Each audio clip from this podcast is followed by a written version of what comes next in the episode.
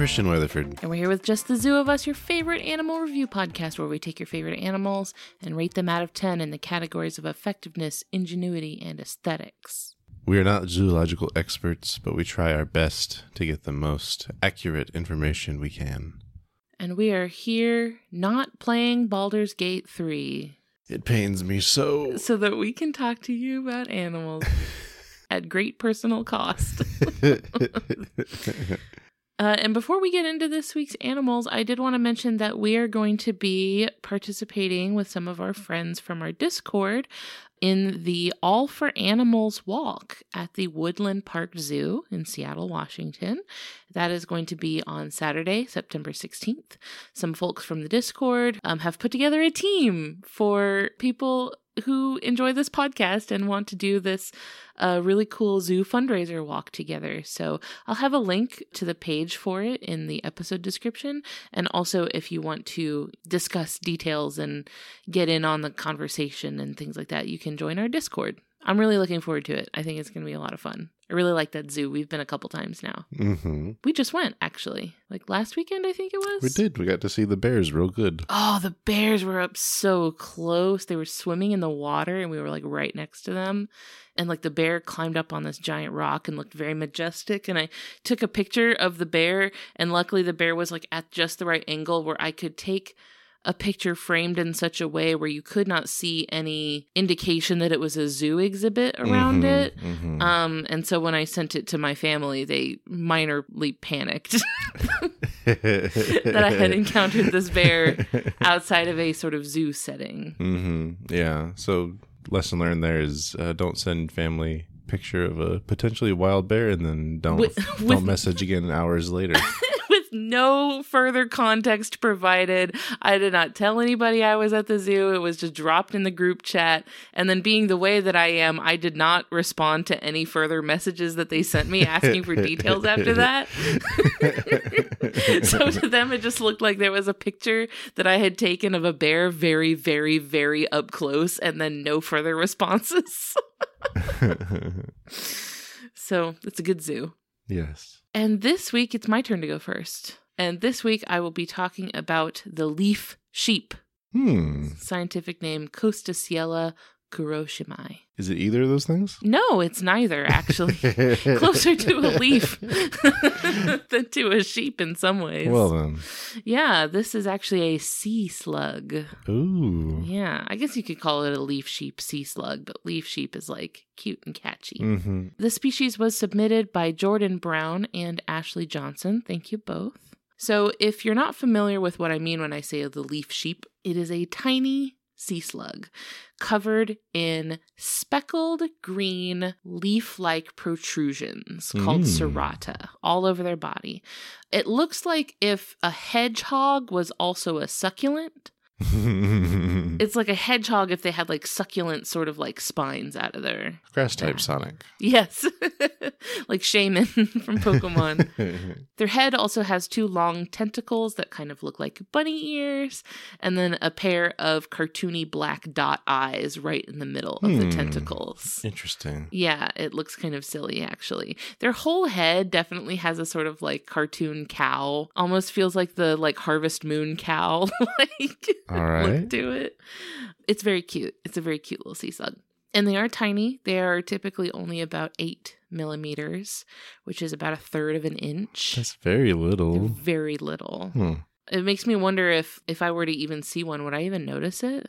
They're so tiny. Probably not. No. I definitely have not seen these because they are found off the coasts of Japan, the Philippines, and Indonesia. And I've never been to those places, so I haven't seen the species. Sure. But they belong to a taxonomic group called Sacoglossa, the Hmm. Sacoglossan sea slugs.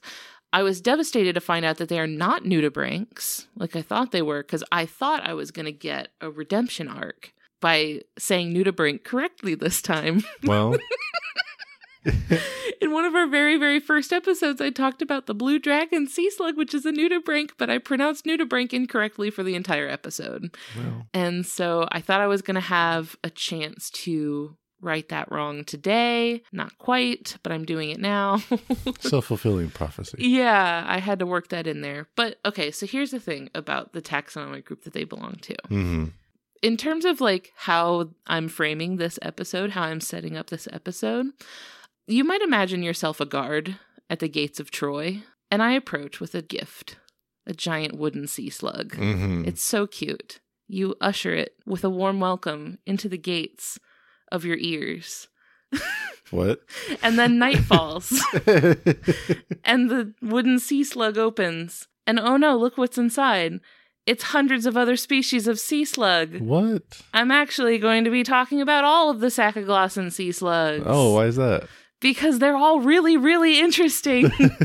and the traits that are really interesting about the leaf sheep are shared by a lot of the other members of this group. But there are traits in this group that, as far as I know, the leaf sheep doesn't have. But I Mm. can't not talk about them Okay. because they're bonkers, bananas, wild.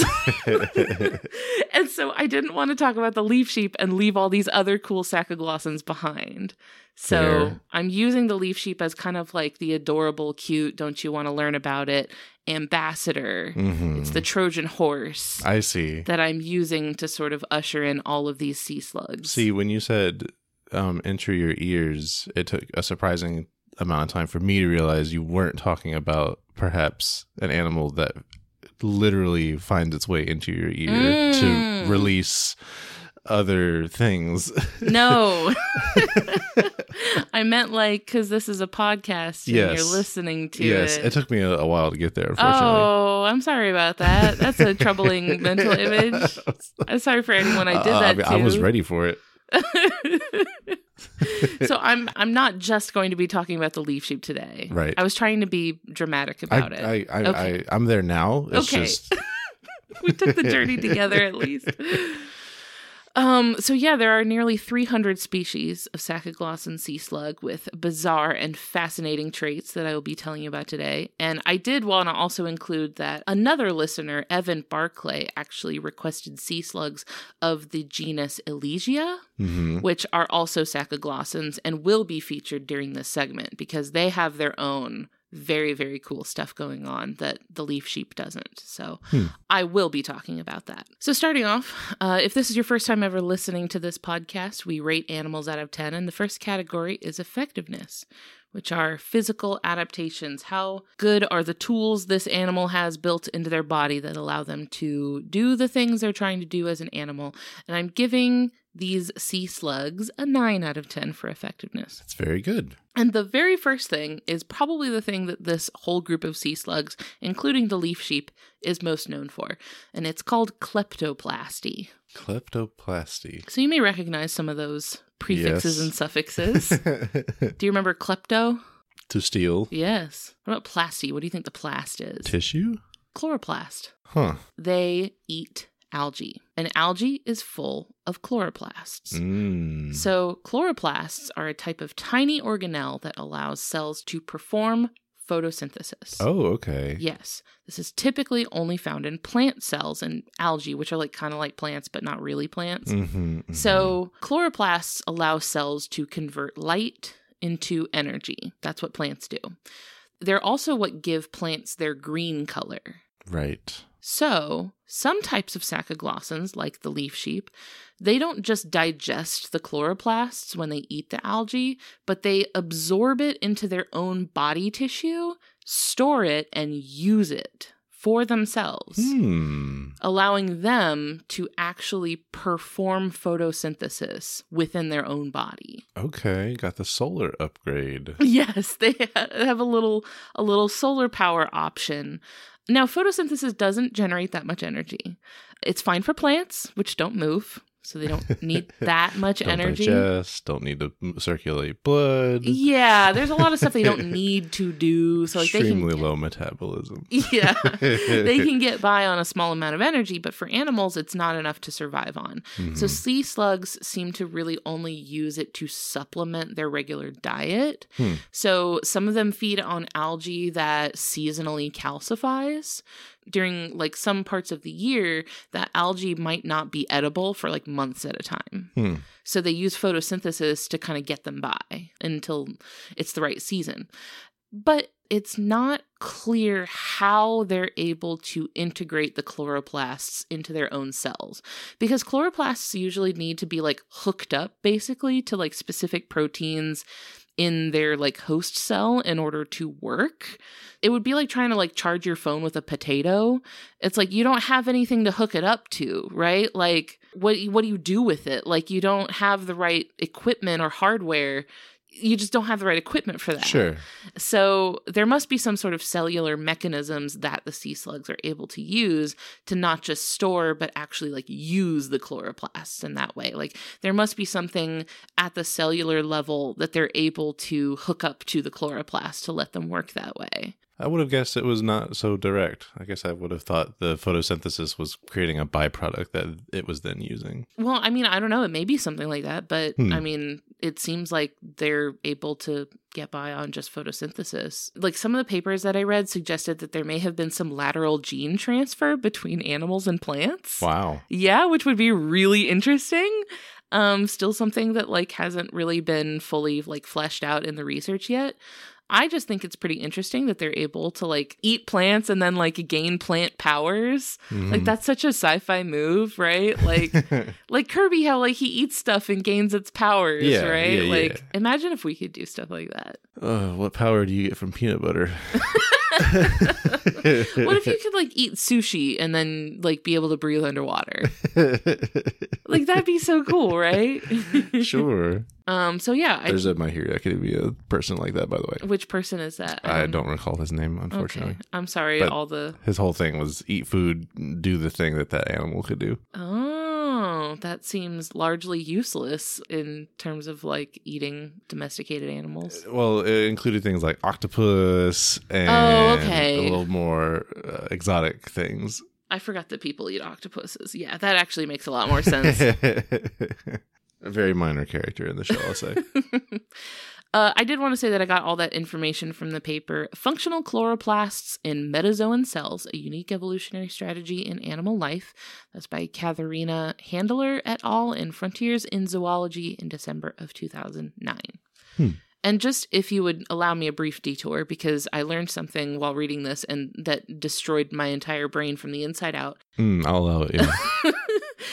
so chloroplasts in plant cells, they're being stolen by the sea slug in this instance. hmm The chloroplasts in plant cells were already stolen to begin with. They originally belonged to a prokaryote, a single celled organism that does not have a nucleus, that got swallowed by a eukaryotic cell that has like a nucleus. Hmm. I'm talking like billions of years ago. Okay. And when the eukaryotic cell swallowed the prokaryotic cell, instead of just like digesting it and it dissolves and that's the end of it, they formed a symbiotic relationship. Hmm. And like the prokaryote became like an endosymbiont, I guess. And over time, the rest of the prokaryote just like went away. And the Hmm. chloroplast is all that's left of this like ancient symbiotic relationship between two different types of organisms Hmm. and left them with a chloroplast. well then. Is that not the craziest thing you've ever heard? Yeah. I just thought that was cool. I wanted to mention it. Because I'm, I'm assuming the sea slugs are getting their chloroplasts from the things it eats, Yes, right? Like from this the is algae. not something it's inheriting from its No. parents. Okay.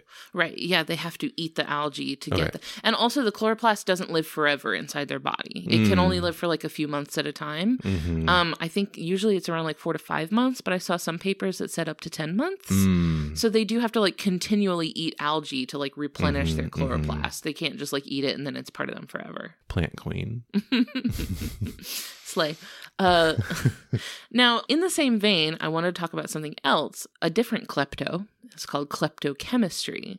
And this has actually not been shown in leaf sheep, which is why I wanted to zoom out into like this the sacoglossan group in general. hmm Because this is not something shown in leaf sheep, but in other types of sacoglossan sea slugs. They can actually absorb the chemical defenses of the algae that they eat and use it for themselves to deter their own predators. All right. So these are sea slugs, right? They don't have a, a, big shell to protect them. They're not poisonous or anything like that. They need some way to protect themselves from predators. So they eat algae that has its own chemical deterrents and then they steal it. Kind of like the the blue dragon sea slug that we talked about a long time ago. It like sequesters it in in its own cerata and like uses it for its own defenses. Mm-hmm, mm-hmm. If you can't make your own chemical defenses then store bought is fine and then launch it at your enemies it's not a launching thing i think it's something that they just like keep in their body and then like if something eats them then they taste bad i was i was thinking of the um the blue sea dragon with the, the um what, what were those called the stinging cells oh the nematocysts yeah. Yeah. How, Even that I think is the sort of thing where you still have to like touch it. But then it like kind of like launches into the cell from yeah. like that touch. Yeah. yeah. It just it seems like a uh, sea slugs are really good at like stealing stuff. I love stealing. I'm going to use this. you made this? I made this. and I got that from a paper called Chemical Defenses in Sacoglossan Opisthobranchs Taxonomic Trends and Evolutive Implications by Arnaldo Marín and Juan Domenic Ros in Scientia Marina in April of 2004. Hmm. Evolutive. Evolutive, maybe? Hmm. Evolutive? Evolutive. Interesting. But the green color of the chloroplasts also helps them with camouflage because it turns their body green and helps them blend in with like the algae that they're eating. Is that where they're hanging out usually? Yeah, they're kind of like grazing hmm. on the oh, okay. algae, so they're kind of hanging out around oh, this, it. Is this where the actual sheep part comes into play? Yeah, because so far I was like, none of this sounds sheep-like. they do kind of like hang out on like algae and seaweed and stuff, and it looks like mm. they're just kind of like hmm. peacefully grazing, very sheep-like. I got it. And the last thing for that I wanted to talk about for effectiveness is also something that is not shown in the leaf sheep specifically, but it, it has been identified in different photosynthetic sacoglossan species uh, in the genus Elysia, so the one that listener Evan had requested, actually. A 2021 study identified extreme autotomy in sea slugs. Do you remember the word autotomy? We've talked about it before. This is where you can drop a tail and grow it back? Yes. Yes. I was going to say, welcome to Pop Quizzing Christian Hour. yes, it is that. So, autotomy is the ability to intentionally discard an appendage, mm-hmm, mm-hmm. Uh, such as when a lizard drops their tail, just like you said. So, the sea slugs in this study were able to detach. What do you think I'm about to say next? Is it their head? Their head, yes. I feel like I might have heard this before. They can fully rip their own head off and just abandon the rest of their body. It's quite the power move. Like like a mech pilot hitting eject and just completely separating from the rest of their entire body. Huh. What what part are they trying to leave behind? The all of it. The whole thing. They leave the whole thing behind. The body. Yes, all of it. but so the head continues on. Yes. Okay. So it seems there's some really interesting stuff going on here. So I, will I'll read a quote from the paper. Technically speaking, they're detaching their body. Well, yes. So here's the quote. They say, surprisingly, they shed the main body, including the whole heart, and regenerated a new body. In contrast, the shed body did not regenerate the head. Okay. So they can't just do this to like reproduce, right? They can't just mm-hmm. split themselves in half. Some some types of worms can do that, but they can't do this. Right. Now, here's another thing.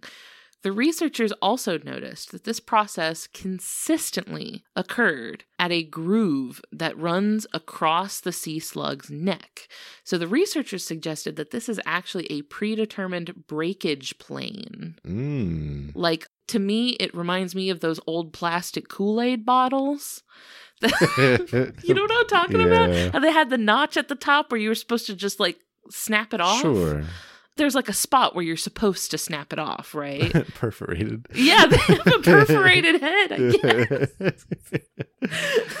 but this is kind of a, a strange process because it happens in the exact same spot so it looks like they're ready to go they're pre-built ready to abandon body at a moment's notice mm-hmm. but the whole process of splitting their head off from their body takes like multiple hours oh it's not something that they just like yoink and then are done with right it's so it's it doesn't seem to be helpful for escaping a predator the way that a Hmm. lizard would drop their tail, right? Right. Because if it's going to take you hours to do, whatever's trying to eat you has already eaten you at that point. Unless you're like escaping a sea urchin or something. now, some of the things, some of the things down there that might help with, but what the researchers believed it's actually used for is to rid the body of parasites. So all of the sea slugs in the study had parasites before decapitating themselves and then Mm, didn't have any once they regenerated their body. I see. So it seems like a hard reset on the entire body, just restore to factory settings, like Huh. just power cycle the whole body, I guess. I wonder what the mechanism is of how to send a signal to to start that process. I don't know because, you know, they don't have any other like behaviors that they can do to rid themselves of parasites. You know, they don't have any hands or like some, you know, fish might jump out of the water to knock parasites off or something, but they can't do that. hmm Now, this study spe- specified internal parasites. Okay. So it seems like something where the slug's body is able to like sound an alarm, be like, hey, it's not going so good, abandon ship. well, that makes me wonder: is it something it chooses to do, or if it's more just a, a bodily reaction to it? Like, like how you th- like if you if you eat something nasty enough, you throw up. Like you don't decide to throw up; it just happens. Well, based on what I know about sea slugs, I don't think they decide to do anything ever. right. I think it's just like a reflex, you know? I think they're Mhm. just like, oh, oh no, here I go. Goodbye. you get that tingly feeling, and then oh, about to lose my body. I gotta find a toilet. I gotta wrap up my errands. oh, and it's gotta suck that like they do that and then they lose all their chloroplast that they had been like working so hard to build up in Mhm. their body. Now they gotta start all over again. Flesh, f- fresh slate. Said new, new body, new me. um, and by the way, the paper I got all that from is called Extreme Autotomy and Whole Body Regeneration in Photosynthetic Sea Slugs by Sayaka Mitoh and Yoichi Yusa. That was in Current Biology in March of 2021. Hmm. So you see why I couldn't read this paper title at the beginning of the episode because it gives you every piece of information I'm going to talk about. yeah, yeah, yeah, yeah. Great for research papers, not great for podcasts. No, I have to build suspense and tension and a narrative. Oh, also in that paper, there are pictures of the entire process. Oh, So you can see like the little sea slug when it's just a head with the nub, and then like you can see it regrow its entire body in photos. It's it's really, really cool. Hmm. So that wraps up effectiveness. They just they have a lot of tools in their kit, right? Like Mhm. they're able to make it work. Even though slow and soft, they are able to compensate for some of their weaknesses in some Mhm. really fascinating ways. So this brings me to ingenuity for solar powered sea slugs, which ingenuity for the purposes of our podcast is behavioral adaptations, things things the animal is doing with their body to gain an advantage or solve problems they face. I'm giving this one what I think is a generous 2 out of 10. yeah. I don't this just They sound like they're along for the ride. yeah, I mean there's just not a lot happening there. Like it's just it's just eat plant. That's all they got happening in that little noggin in there.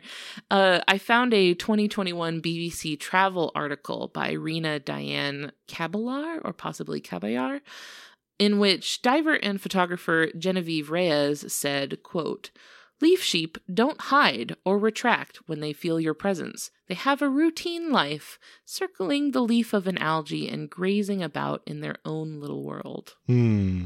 So it sounds like they don't really respond to like stuff around them. They're just unbothered.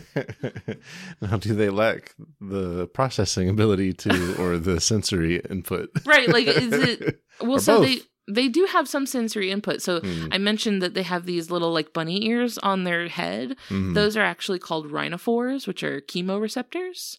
So they're like antenna almost. Like they're more for like detecting chemicals in the water around them. Okay. So like they do have that, and they have eyes, just very you know simple eyes. So I, I mean, I don't know if it's that they know that you're there or that they just don't care. Like It's probably they just don't know you're there. no, they're just unbothered, focused, flourishing in their lane, moisturized. Besides themselves. I have to give the. I think the two points I gave them are for they get points for minding their business. I think. Okay. And the final category that we rate animals on is aesthetics. And for aesthetics, I'm giving uh, all of these slugs a 10 out of 10. Every single one of them. No skips in this group. Okay. Every single one is a banger. The leaf sheep is the cutest thing in the world. It's so adorable. In the BBC travel article that I mentioned earlier, it was mentioned that divers often refer to this leaf sheep as, quote, Shaun the sheep, due to the slug's resemblance to the animated sheep, Shaun the sheep. Have you ever seen? I think it's by the same like people that did Wallace and Gromit. Oh, oh, yeah, yeah, yeah. Yeah, Okay, okay, that okay. little like claymation like animated Yes. sheep. Yeah, it looks a lot like that. The I face is very reminiscent of Shaun the sheep. I see. It's giving Shaun the sheep. but then other Sacoglossans outside of the leaf sheep are also equally stunning. Actually, the specific type of slug that Evan requested, Elysia chlorotica, is a stunner. They're gorgeous. Their whole body looks like a bright green leaf and it's complete with veins. It has these like veins oh, and leaf grooves. Okay, yes. yes, yes. It's beautiful and they have these like gorgeous like white speckles. I'm going to pull up a picture real quick so that you can see because I think you should see how beautiful this slug is. Look. wow, that is very leaf-like. Isn't it? But like better than a leaf, I think. Cuz they do that sort of like undulating swimming movement where like That's true. they look kind of ribbony, which is Mhm. really really cool for me. Um so I feel like they're just like a step up from a leaf. Very Which, like leaves are already pretty cool. now, this is where we usually wrap up with conservation information. I cannot find any information that like specifically pertains to the current conservation status of like sacoglossan sea slugs. I found a paper that like modeled what they might be going through and like what climate change might do to them, which is not good. It's never good, right? Like Mhm. it's it's never great so being marine species who rely on algae and photosynthesis to survive i have to kind of assume that they're susceptible to things like climate change in the ocean like the changing acidification of the ocean um, and issues like algae imbalances right when you get like i don't know like red tide and stuff like that or nutrient runoff and hypoxia really throws the whole ocean out of whack. So I guess just be nice to the ocean or the adorable little leaf sheep sea slug uh, gets it. Just add another reason onto the pile of Yeah. being good ocean stewards. I'm holding the sea slugs hostage. the sea slugs will be imperiled until morale improves. and that is, it was the leaf sheep, but is also the solar powered sea slugs. Very good. Let's take a quick break to hear from our friends on the Max Fun Network, and then we'll get to Christian's animal. I'm Emily Heller, And I'm Lisa Hanawalt. and we're the hosts of Baby Geniuses. We've been doing our podcast for over 10 years. When we started, it was about trying to learn something new every episode. Now it's about us trying to actively get stupider, and it's working. Hang out with us, and you'll hear us chat about Gardening, horses various problems with our butts. and all the weird stuff that makes us horny. That's so weird, all that stuff. Baby Geniuses, a show for adult idiots. Every other week on Maximum Fun. Baby geniuses, we know everything. Baby geniuses, tell us something we don't know. The following pro wrestling contest is scheduled for one fall. Making their way to the ring from the Tights and Fights podcast are the baddest trio of audio, the hair to beware, Danielle Radford, It really is great hair. the Brit with a permit to hit, Lindsay Kelk, The queen is dead. Long live the queen! and the fast talking, fist clocking Hal Lublin. See, I can wrestle and be an announcer. Get ready for tights and fight. Listen every Saturday or face the pain. Find us on Maximum Fun. Now ring the bell. All right, my love, what animal do you have for us this week? This week I'll be talking about the basilisk lizard. I'm excited about this. This is great. This is one of those creatures that's always been like on the fringes of my like knowledge where I'm like aware of their existence, but I have nothing else on them. Yep, so that is genus Basiliscus, also known as the Jesus Christ lizard. Love that. Yes. touch on that soon. I'm sure no one hates that. I'm sure nobody gets upset about that. Listener Eric had submitted the specific species, the common basilisk, um, but I decided to zoom out to the genus. Sure. Thank you, Eric. Yes, thank you. So a lot of what I'm talking about might be specific to specific species versus uh, common in all of them. And I'll be getting my information from Animal Diversity Web, National Zoo at the Smithsonian, and National Geographic. Nice. So first, they are lizards. So uh, quadrupedal, long, long tails. Very lizard-like, if you're familiar with the lizard blueprint. You know how lizards are? This is the platonic ideal of a lizard. You may not like it, but this is what peak lizard looks like. sure. Now, these lizards, their coloration ranges from brown to olive or green. Females have a smaller crest on their head, whereas males have a more pronounced head crest and also a crest that runs down the back and tail. Now, what is this crest look like? What's the crest situation? The head crest reminds me of some kinds of chameleons a little bit. Oh, like a casque moment. Yes, yes. And then the parts on the back and tail are kind of spiny. Mm, that's Yeah. pretty cool. Yeah. Uh, their size is up to 800 millimeters or two and a half feet approximately. There has to be a better way of saying it than 800 millimeters. Eight centimeters. There we go. I hope I said that right. That's that sounds right. No, no, it doesn't. Wait, hold on. That's 80 centimeters. Okay. I was about to say, like, that's not two feet. Eight centimeters is not two feet, Christian. anyway. Now, 75% of that length is tail, however. Oh, it's mostly tail going Yes. on then. So this is a little guy with a big tail. Yes. They can be found in Mexico, Central America, and South America, and they are considered semi arboreal and semi aquatic, usually found near water. Very near water, one might say. Adjacent to, and in Sure. fact, abutting. they belong to the taxonomic family, oh boy, Let's hear it. Corytophanidae. That was great. That was so good. That's the helmeted iguanas slash basilisks and the casque-head iguanas. So that you used the word cask earlier. That's a great word. I like that word a lot. Yes. It's a great word to use to make it sound like you know special science words. Mm, you convinced me. it worked on you. so I mentioned there are other species. There are four species in the genus, and that's the common basilisk, western basilisk, the plumed basilisk, which I noted down its species name because I thought it was interesting. So the plumed basilisk species name is Plumifrons. Plumifrons. Yes. That's a pretty name. I like that. And lastly, the brown basilisk. Getting into our first category, I'm giving it an 8 out of a 10 for f- effectiveness. That's pretty good. Yes. So first, they're very good climbers, as might be suggested by being semi-arboreal. Well, yeah, I would hope so. Arboreal meaning living in trees. I'd hope they'd be able to cl- climb. How else are you going to get up there? Ride the eagles. they use their dragon wings. uh, so they have these long digits with claws at the end Mm. on their on their hands and feet. Is that that's probably not the correct way to describe their limbs, but. and next is they're very good swimmers. Mm, when they're in the water. Yes. They they can stay submerged for 10 plus minutes, actually. Wow. Mhm. That's pretty good. Yeah, so they're good swimmers. That's better than me. And now finally the keystone of this animal. Yeah, the thing you all want to hear about.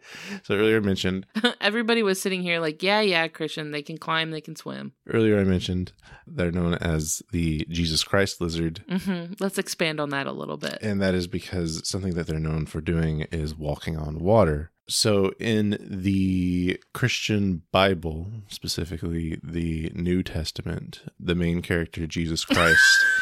Stop it!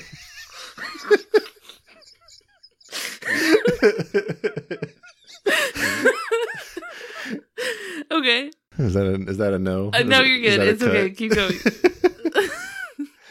the protagonist. In the Bible, one of the things Jesus does is walks on water. I think this is told in a couple books of the New Testament, actually. Mm. It's in there for sure. Yeah, it's, It's in, in there. there. It's in there. It's a whole thing where like there's a storm going on, right? Well, the the boat was like because it was on an island. hmm I, I looked at this very briefly. I I'm not a religious person at all. Um, it it was on an island, and he's, it's the the boat basically went off without him because he Mhm. wanted to stay behind by himself. And then the boat got caught in a storm, but he was like, "I'll just walk, fam." he found the boat, and when he got to the boat, the storm went away. This is one of the the miracles, Right, right, right. Yeah. Sure. is- Anyway, so that's why it's called the Jesus Christ lizard. So back to the lizard. yes. This one can walk on water. Tell me about that. It can run about four and a half meters or 15 feet across water on its hind legs before sinking and continuing to swim. How far did you say? 15 feet. 15 feet. Yes. So that is like seven or eight of its body lengths, right? Double checking. It's like two feet long? Yeah, sure. Huh. That is a considerable. Um, I couldn't do that. Oh, no. I could walk zero of my body lengths across water. so, what it has that enables it to do it, well, first, it has large hind feet Mm-hmm. uh, with toe pads that helps with it. That kind of splay out the force.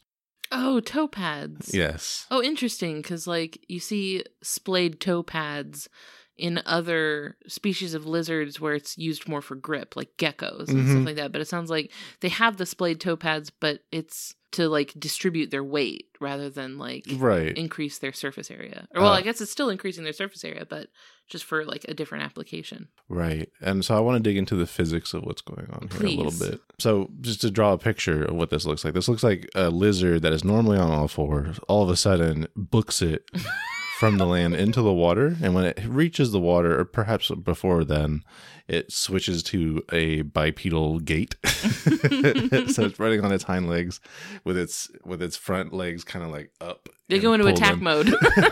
Just get them out of the way. And then it starts running on the back hind legs. Oh, so the front legs are not involved with this at Not all. at all. Nope. Okay. They're out of the picture for this part. Merely a hindrance. yeah. So the stepping into the water has three phases the slap, the stroke, and the recovery. Okay. I'm going to just read a quote from a paper Okay. to explain this next part. During the slap phase of a step, the foot plunged vertically downwards, pushing water down and away from the foot while creating an air pocket surrounding the foot. What? So I'm going to stop there in the Yeah. quote. Uh, there's more to it. okay. I'm going to stop there. So a good example of this, I think, is if you were to take your hand and close your fingers and make a cup shape with your hand, Mm-hmm. and then you slap the surface of water, Mm, it makes a little bubble Right. inside your hand. and then usually you you hear a, a big sound when that bubble collapses on itself. right. Yeah, we've done this at the pool. Yes, uh, every time. Every time. Finley loves this. He does. It's very funny. so that's that's what I'm imagining here. During the stroke, the foot remained within this air pocket as water was pushed away from the ventral side of the foot and circulated cranially toward the dorsum. As the foot transitioned into the recovery phase, a vortex ring was shed, representing a transfer of momentum into the fluid. The foot was extracted from the water before the air pocket collapses. So it's it's pushing down hmm and then it's stroking back Okay. and then it yanks the foot out of the pocket. oh, without popping the bubble. Right. Huh. Oh, that's interesting. So it's it's almost like they're using the bubble to walk on, not the water itself. The importance of the bubble is more has to do with not getting caught by a drag. Oh, okay. So the slap is giving it upward momentum to keep Mhm. it above the surface of the water, and then the stroke is giving it forward momentum to I keep see. moving forward. Mhm. And then what it's doing when it yanks it out, it closes all the digits and pulls it out of the pocket that is already Mm. starting to collapse, but it pulls the foot out before it touches any of the water. Oh, I see. Yeah. Okay, so it's getting out of there really, really quick Mm-hmm. before physics can realize that what it's doing. and then it just does that over and over again. Interesting. And then it gains some side to side stability by maybe splaying the f- the foot outward from its body just to compensate for like a side to side falling motion. It's very goofy. It is, yeah. It's very silly looking. and it's a huge amount of energy that has to that, that has to be done there. It's very Monty Python silly walk sort of like windmilling their feet around. Right. It is hilarious. Now, I got that quote and information from the paper titled Running on Water Three Dimensional Force Generation by Basilisk Lizards by Hessia and Lauder in the Proceedings of the National Academy of Sciences Journal in the year 2004. Excellent. Huh. I thought it was just that their like feet distributed their weight in such a way that it just didn't break the surface tension of the water. Part of it, I That's think. part of it. I think. yeah. What's strange is not anywhere in that paper mentioned surface tension, right. which I thought maybe is not involved, or are we just saying the same thing and just not using the same phrase? I, I wasn't sure. It was a little Mm. bit beyond me. Sure. Because there are other animals that are able to like chill out on Right. the surfaces of water, but they're not anywhere near as heavy as like a lizard, right? And those can stay motionless, basically, on, Yeah, on yeah, the yeah. surface tension. Yeah. Like the pond skaters. And the we we've been seeing so many of these bugs while while we've been here in Washington. Mhm. They just like hang out on top of the water and they're so light that they just don't sink into the water at all. Right. So I'm thinking it, it has less to do with surface tension and more to do with just being able to generate enough force in the up and forward kind of vectors Mhm. and then avoiding getting dragged down by the water. Interesting. Um, now, of course, that's very energy intensive and it, they, they lose it eventually, right? And Right. at that point, they just swim. It's just not sustainable. I'm wondering, did you happen to come across why on earth they bother to do this instead of just swimming in the first place? I'll mention it in Ingenuity. Okay, okay. My next point here is just as Naruto reference and highlighted. And what's that about? Was uh, a notable thing in Naruto is all the ninjas are able to walk on water. all of them? Uh, it's, it's, it's one of those early abilities that are like, oh man, we just spent weeks learning how to do this, and then from that point forward, pretty much everyone they meet knows how to do it. So like, like it's nothing. It's like a level one spell. yeah. well, thank you for meeting our Naruto reference quota Mhm, of the day. mhm. Thank you. I appreciate that. Anytime, anytime. Uh, so my next thing is they're known for sleeping up high. So they sleep up in trees around 20 meters above the ground. They are diurnal, which means they are awake during the day. Right? Uh, so if something tries to pick them off at night when they're sleeping, they will just book it out of the tree, and if they're close enough, into the water. that has to be so disorienting for like any predator because like when you see something falling into the water you have sort of an idea of like what's going to happen next Mhm. and like what direction you need to look in and just them like bolting across the surface is does probably doesn't really register on like your list of expectations hmm hmm And then the last thing I want to mention is uh, they are omnivores. They feed on arthropods, small lizards, snakes, birds, mammals, fishes, freshwater shrimps, frogs, flowers, and fruits. this is very lizard behavior hmm So we, you know, we always notice that the animals with a, a high number of things it can eat are, Mhm. is less likely to have problems with finding food, right? right right right Moving on to the second category of ingenuity, I'm giving four out of ten. Couldn't really find Four? anything. yeah, couldn't really find much here. There has to be Uh, something to be said for the fact that they have like figured out that they can use physics to basically they found this sort of like no clip hack it just run fast. so fast in fact that physics can't keep up with you. And as you've already, I think you already came to the conclusion of it, it it's running across water to escape predators. hmm Yeah, but like what I'm wondering is like you mentioned it's very energetically expensive. Mhm. Why bother? It's faster than swimming. oh, it is faster than yes, swimming. Oh, it is. Okay. Yeah, they're good swimmers, but the running is faster. Oh, okay. And then they'll so they'll run across the water as much as they can. Usually, the smaller lizards are able to go further because it, it becomes a scaling problem. With the larger the thing is, the Oh. the the energy output it grows much much higher, much faster. like for us, uh, for something for someone like a human to be able to do this, the the energy output would be about six times greater than what we're able to do. I feel like I may have. Do you remember that show on Animal Planet, The Most Extreme? yes. I feel like I have something in my brain. I don't know if I'm making it up or not, but I feel like they may have done one of those like CGI dude visualizations on the most extreme. You remember how they would take this green CGI dude and like mess his body up to like make whatever trait of his like scale proportionally with like that of whatever animal they're talking about. Right. right. I feel like there's one where they gave him feet like proportional to what a basilisk's feet are like. And they look like like boat oars or something. yeah, yeah.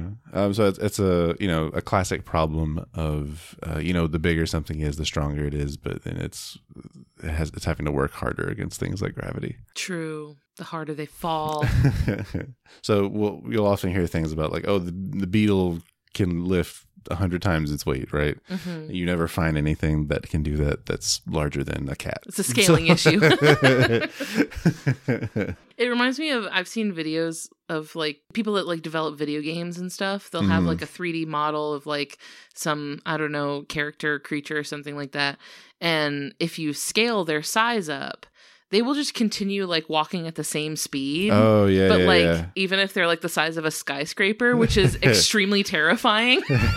and so they say that like when you scale it up, you have to also scale down their speed because like you just can't move that fast at that large of a size. there was a ratio to that. Um, I forget what it was though.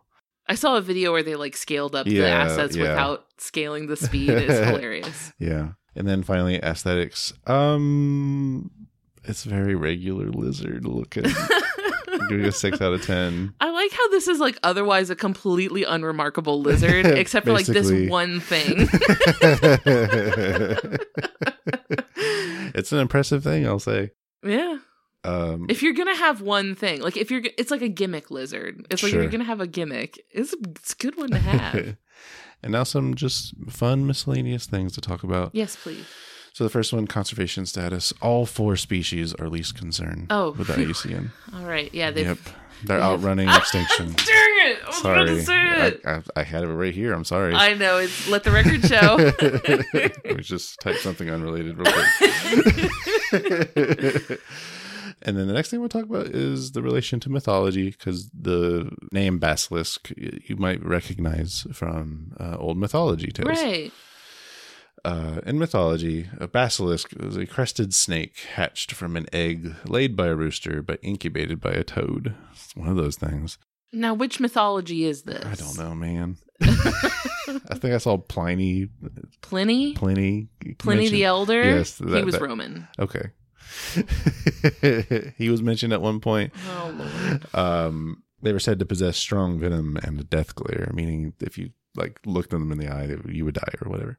Yeah, I think did they turn you to stone if you? This is where it gets complicated. Okay. That's the problem It- with it evolved a lot. Yeah, it changes over time. Now the the name comes from the Greek basiliskos, which means little king. Oh, that's nice. Yeah. I I actually like that. That's kind of cool. Short king. Uh, D&D does have a basilisk, but in there it's depicted as a stocky eight-legged lizard that's very large. Okay. Um, and that turns things into stone. oh, that's probably what I'm thinking of then. Well, I, in parts of mythology, it, it kind of morphed into the, the the stone or petrification thing. sure. And in D and D, what it does, or the way they describe it, because this is just flavor text, really. so it uses that vision to turn something into stone, Mhm. and then it u- and it bites off chunks of the stone victim, and then in its stomach, that stone turns back into organic matter. Stop. Oh my god. That's disgusting. Someone needs to check on whoever wrote that. SRD. Yeah. And then the last media thing, uh, another uh, very popular depiction was in Harry Potter. This is where I'm a blank canvas. I got Yeah. nothing on this. So in Harry Potter, and this is the second book and movie hmm uh, where it depicts a basilisk as basically a very large snake um, whose gaze can kill if looked at directly, and if indirectly, they are petrified. And the way they, they showed petrification was not turned to stone, but basically just paralyzed. But Cowards. like, yeah. um, and that that's a big plot point, and uh, technically a spoiler, actually. Oh, sorry. sorry for spoiling this thing that came out, what, 20 years ago? so that's the basilisk lizards. Very interesting. Thank you, Christian. hmm What- they they gave such a cool name to such like an otherwise middle of the road lizard. Yeah. I don't know, man. like because like I wonder what made them decide to apply that name to this lizard. Like I don't I don't know of any parallels between. I've seen some mythology descriptions uh, give the the basilisk like a a rooster shaped head. So mm. maybe the casque part of the lizard, Oh, maybe. maybe an aesthetic thing. Yeah. Interesting. You think the first like person studying these lizards was like, "Oh, it's just a normal lizard." Oh my god, what is it doing? I, I- I just I don't know how this. Where are you about. going? I mean, obviously someone made all this up, right? Because like from a thousand years ago, and then, and then people keep finding them in bestiaries or whatever. What's happening here? I don't know. I mean, we can kind of explain the prevalence of dragons in lots of cultures, right? I But even that, I feel like the prevalence of dragons in lots of like mythologies is only because we use the word dragon to Mhm. describe like any sort of like large reptile in mythology. Sure. Whereas like otherwise, no, they're they're not really as similar as we think, but we use the same word for them. Mhm. So like, whereas like, yeah, you might have a giant serpent, right? Like in multiple mythologies, but like that's because there's serpents all over the world. Like they see what's around them and incorporate in their into their like mythology. Right. So you know, like the dragons of like European mythology are extremely different from the dragons of like Asian or Mesoamerican mythology. So it's just because we want to like put them all into like the dragon category because that's Mhm. what we have a word for. I'm I'm a little fired up about this because recently like people have been like all in my TikTok notifications like the dinosaurs are actually dragons. I'm already mad about it. DreamWorks presents. All right. Well, thank you, my love. That was great. Thanks. And thank you, dear listener, for spending this time with us. We dearly appreciate you and are so glad, and I hope you have had fun and learned something with us here today. If you did have fun and learn something new here today, I would love it if you left a kind review for us on your podcast app of choice. We really appreciate it. We read all of those when people uh, leave nice words for us, just like it's me, Jake, Jake, Jake, Jake, who is one of the people who've recently left us a very kind review that says, quote, a joyful podcast that is sure to please any animal or nature lover, no matter their age. Ellen and Christian are great hosts, conveying their appreciation for all kinds of animals through science and amazing facts. So, thank you. It's me, Jake, Jake, Jake, Jake. it's very nice. And if you want to hang out with us online, we are on Facebook, Instagram, uh, particularly active on Discord, and I am on TikTok. So those are all places where you can come hang out with us on the internet. If you have an animal you want to hear us talk about on the show, you can send that to me. My email address is ellen at justthezooofus.com. We would like to thank Maximum Fun for having us on their network. And if you want to learn more about the network and their shows and how you can be a part of supporting our show, you can head over to MaximumFun.org. And finally, we'd like to thank Louie Zong for our Song of the Summer theme music. How many summers in a row now? Uh, when did we buy it? It was, it was in 2021, so it's two years strong. All right. Yeah. So that's all for this week. Thanks, y'all. Thank you. Bye. Goodbye.